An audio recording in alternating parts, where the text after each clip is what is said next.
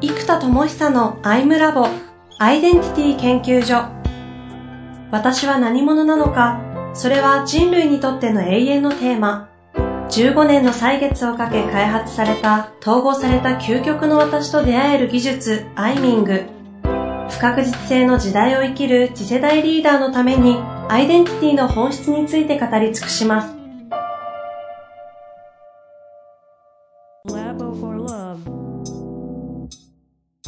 こんにちは、遠藤和樹です。生田智久のアイムラボアイデンティティ研究所。生田さんよろしくお願いいたします。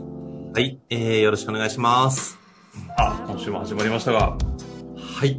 まあ、いつもの通り、今月、いかがですか？という感じですかね。最近はどうでしょうか？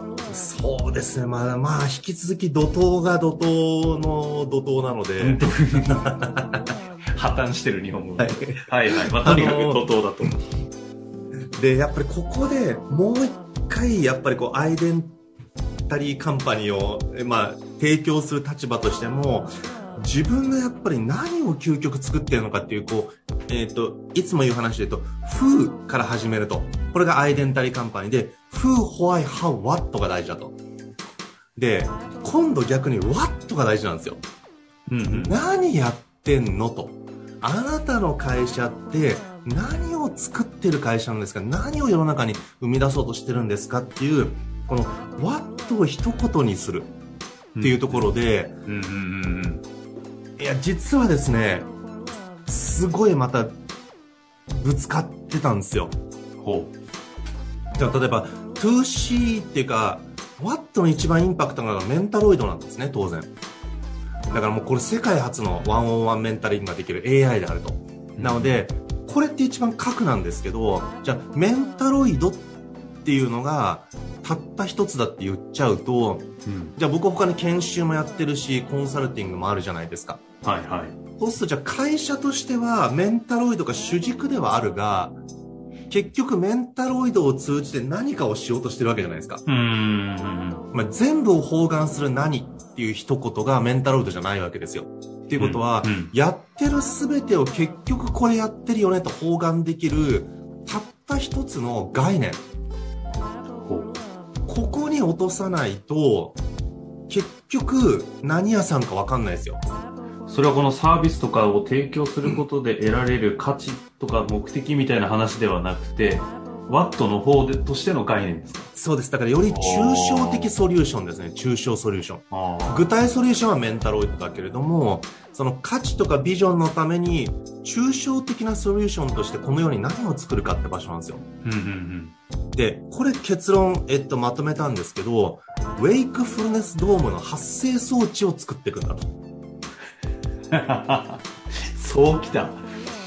そうきま、おおなるほどね。ウェイクネス、ウェイクフルネスドームの発生装置。発生装置。うん、で、要は、あの、ドラゴンボールの精神と時の部屋みたいなやつで、えーで、アンダムっていう社名も、アンド空間、アンド領域で統合領域をこのように作っていくと。うん、いうことで、えー、アンドとダムっていうのがキングダムのダムで領域とかっていう意味なので、えー、統合領域をこのように作っていくと。うん、で、まあだからその空間屋さんなんですよね。うん、で、えー、っと、結局じゃあ普段何をやってるかというと、えー、っと、ちょっと工事な意味では統合なんですけど、えっ、ー、と、統合を通じて起こすことっていうか、ユーザーに起きることは何か、統合されて何が起きるのって言ったら、やっぱたった一つに置くなら覚醒だなと思ってるんですよ。はい、はい、はい。結局ね、あれなんですよ、進化が統合されても、えそれって概念が統合されただけであって、眠ってたら現実化しないんですよ。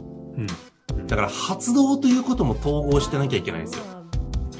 で、えっと、で、現実化はちゃんと現実で起きるようにするために必要なんですけど、結局、えっと、統合って言うと世の中の人に伝わんないじゃないですか。うんでも、えっと、覚醒空間に入る。例えばディズニーってに行くと、幸福の覚醒空間じゃないですか、例えば。そうですね。とか、ロックコンサートに行くと、うわーってなんか情熱の覚醒空間みたいなものがあるわけですよ。だから、一人でロックコンサートに行くことわーっと部屋ではできなくて、その空間に行くと、その空間の中で覚醒させられるエネルギーがあって、そうすると自分という一つの人間なんだけども、ロックコンサートの時のもうバリバリエネルギッシュな自分がいたり。で、ディズニーではなんか笑顔な自分がいたりするわけじゃないですか。だから自分だと思ってる自分は、ある空間の影響を受けて、空間かける事故によってその自分っていうものがそこにあるわけですよ。あり方はいみたいなのが。はいはいはいはい。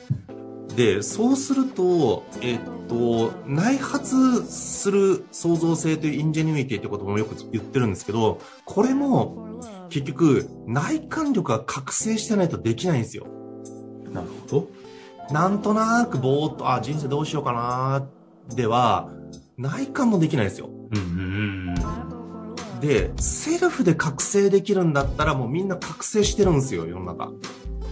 ということは、セルフで難しい場合、スタバが第3のサードプレイス、第3のサードプレイスって腹痛が痛みたいになっちゃうんですけど、サードプレイスじゃないですか、リアルな。はいはい。ね、学校と家の間とか職場と家の間のサードプレイス。で、そうすると空間、えーとしての、えーっと、なんだか物理空間っていうよりも、えーっと、精神空間みたいなイメージなんですけど、うんうん精神と時の部屋みたいなやつこの自分が覚醒する空間を持ってる人と持ってない人。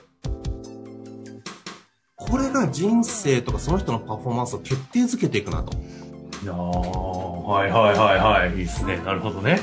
はい。で、例えば部活もそうじゃないですか。あれ覚醒空間で、なんか H2H2 とかもう走るのが当たり前になっていたり、声出さない、出すのが当たり前になっていて、うんおはようございますとか言って、なんかもう、もうなんかし死ぬとか、苦しいとか、いや、苦しいからやめるとかって選択肢が生まれない空間になってるじゃないですか。はいはい。やるんだみたいな。で、そうするとその覚醒空間によって、意志みたいな力が明らかに覚醒しちゃってるんですよ、一人一人の中に。うんうんうんでこれってコミュニティによる覚醒効果じゃないですか。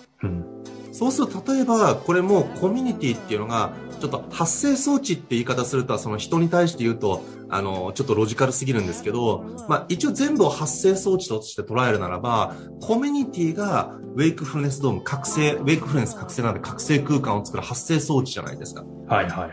で、もしくは試合が近いみたいなことが、えー、 wakefulness ドームの発生装置になる。で、その場合、じゃあこうやって文化が発生装置ですよね。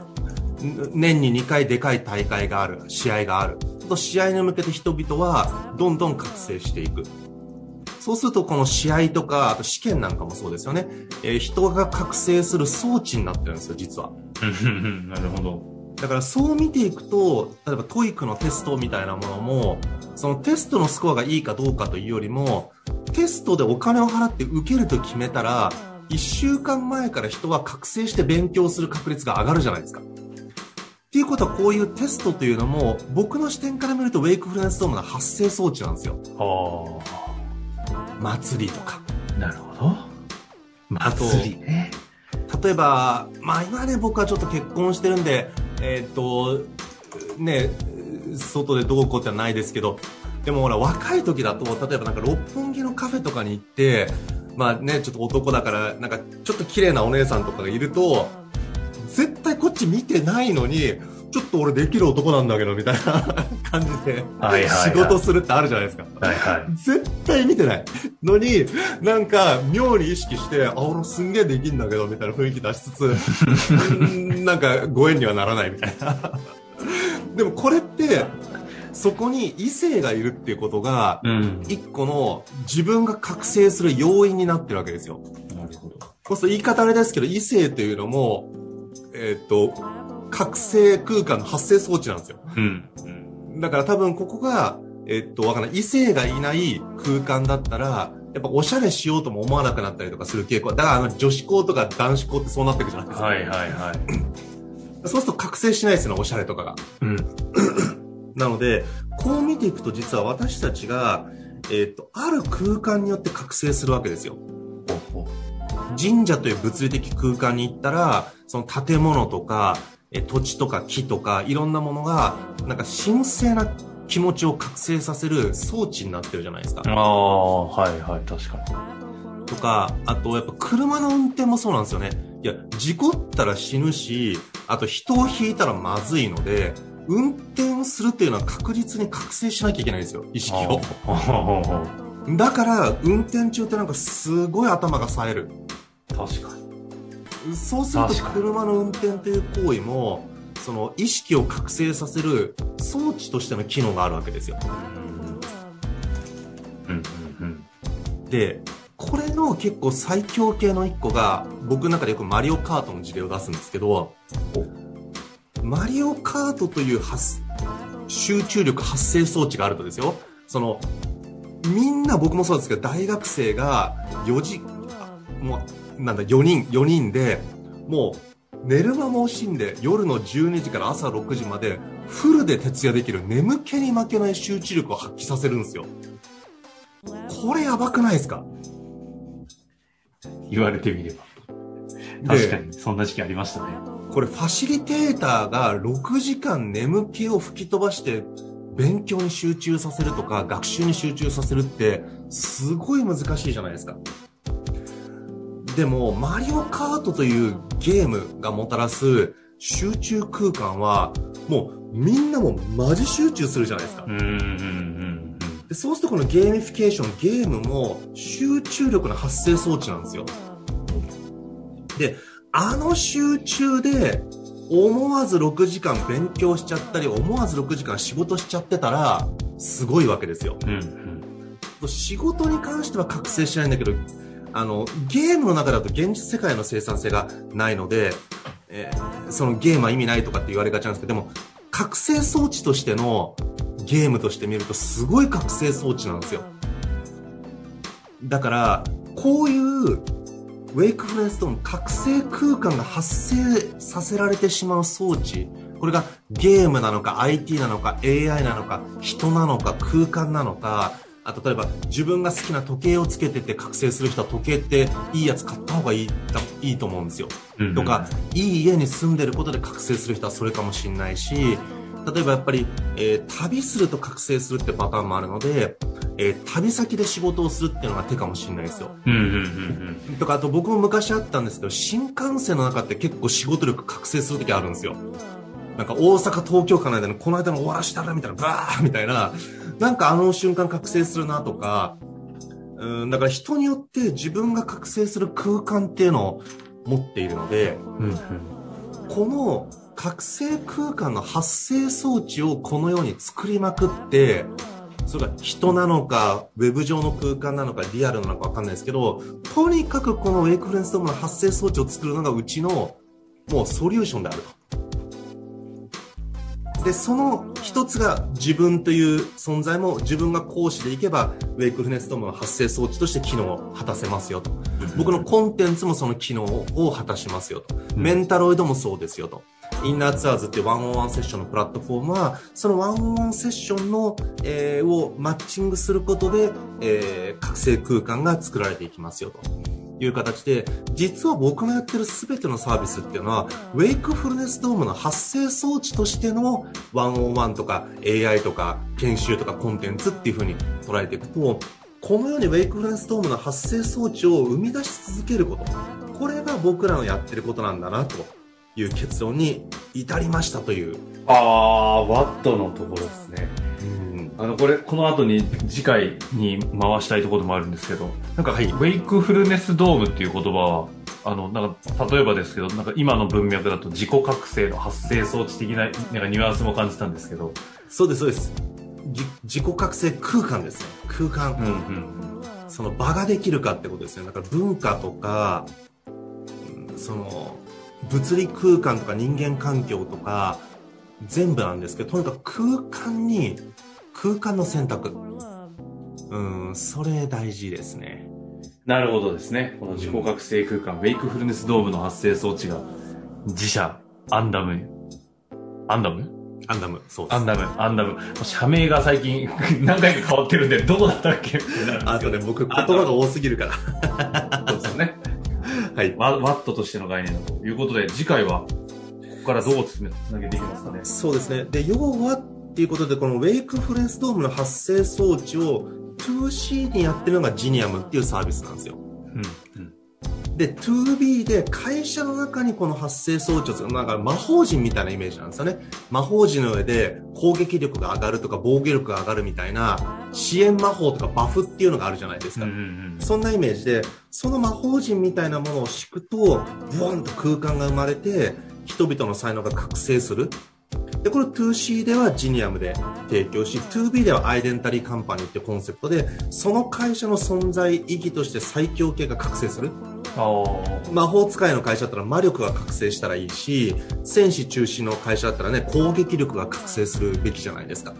で、そうやって会社ごとに変わってくるので、その会社のアイデンティティとしての、えー覚醒があるので、えーとそれを会社に作る法人に作っていくのか、えー 2C で作るか、2B と 2C がこれであるという感覚です。なるほど。じゃあそちらの話を、はい、このウェイクフルネスドームの発生装置という観点からちょっと見ていこうということですね。そうです。じゃあ次回は 2B の話が先かな ?2C か。2C が先がいいですかね。はい。いきたいと思いますので楽しみにしていてください。はい生田さん、ありがとうございました。ありがとうございます。